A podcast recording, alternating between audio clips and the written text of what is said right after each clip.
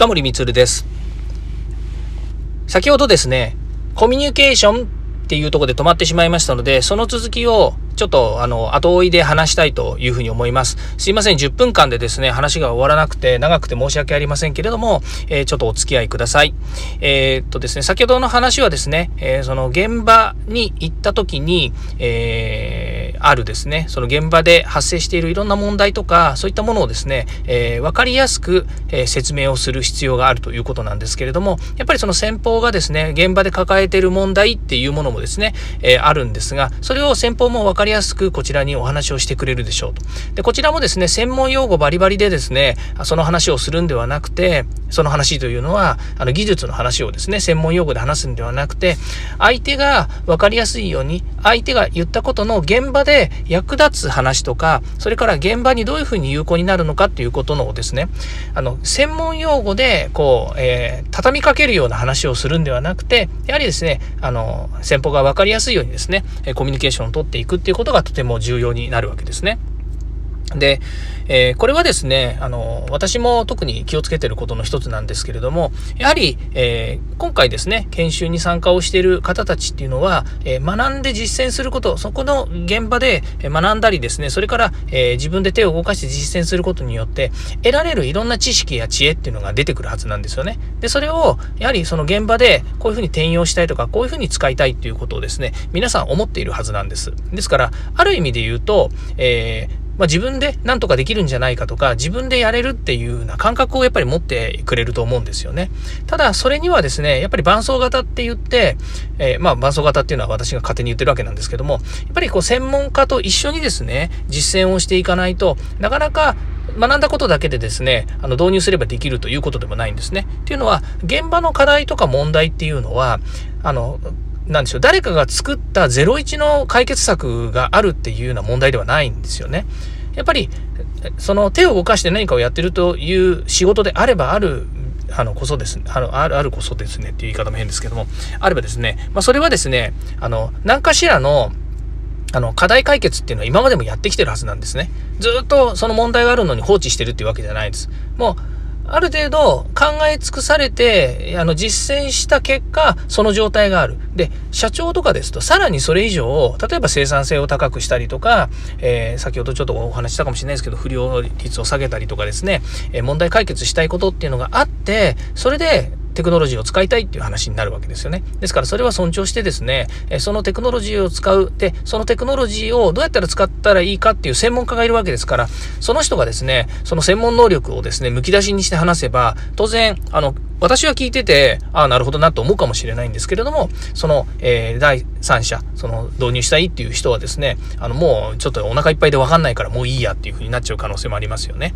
で、これはもう本当に相手を溺れさせる以外何者でもないので、溺れさせちゃいけませんのでですね、実際ちゃんとそこをコーディネーションする人が大切です。それは A さんと B さんですね。まあ、A さんが、え、困ってることを持っている、現場で持っている人。で、B さんはその現場で困っていることに対して解決策をテクノロジーで持っている人。まあ、テクノロジーだけじゃないかもしれないんですけど、解決策を持っている人っていうのがいたときに、話が噛み合わなくなる可能性があるんですね。それは、えー、日本語が通じないとかっていうわけじゃなくて、その技術とか手法に対して、やっぱり、あの、知見が違うっていうことなんです。で、それをですね、あの、しっかりとサポートしてあげる、コーディネーションできるっていう人が今度 C さんの役割になっていて、その C さんは、やはりプロのコーディネーターであるべきなんですよね。で、私の周りには、そのプロのコーディネーターの人たちがたくさんいます。IoT、AI の専門家もいればですね、デジタル、テレワーク、こういったものの専門家もいますし、それこそ中小企業診断士ですとか、IT ストラテジストの方とかですね、えー、プロジェクトマネージャーの方とかですね、もういろんなこう専門家能力の高い人たちが周りにいっぱいいる。で、その人たちと一緒に何かを作ったりとか何か仕事をするっていうことにすごく、あの、光栄にも思いますし、自分自身がですね、それによってすごい成長できる機会でもあるわけですね。ですから、自分の会社の仕事を通じて、いろんなプロの人たちと関われるっていうのが、あの、自分にとってのすごく、えー、仕事を楽しむ、仕事をしてよかったなと思うポイントなんですよね。うんごめんなさい。今日はそういう話をするわけじゃないんですよね。なので、えー、現場で、えー、現場にあるですね、リアルな問題点とか課題点っていうのを持ってる人たちが、えー、作るイメージっていうものがとても大切、とても大切だというようなお話になるわけですね。まあ、それともう一つがですね、えやはり、えそういったプロの人たちですね、そういった人たちを、え巻き込んでですね、え自分だけで何でも解決するということではなくて、やはり、えプロの人たちと一緒にですね、実践をしていく、え問題点を解決していくっていうことがとても必要なんではないかなというふうに思います。えその1が、えこの、えこの放送の前にあるわけなんですけども、それと、このその2をちょっとですね、合わせて聞いていただくと、今の話がつながると思いますのでですね、まあ、ぜひ、えー、両方を聞いていただければと思います。またですね、えーデジタルトランスフォーメーションや、えこういった技術についてですね、え、毎日あの基本的にはアップしています。で、本編の方はですね、今日水曜日の午前中にですね、本編をアップしました。そっちの方は対談形式でお話ししてますし、えー、今喋ってるのは番外編の方なので、番外編はどっちかっていうと、えっ、ー、と、私が、えもう一人で、え私軸でいろんなことをお話ししています。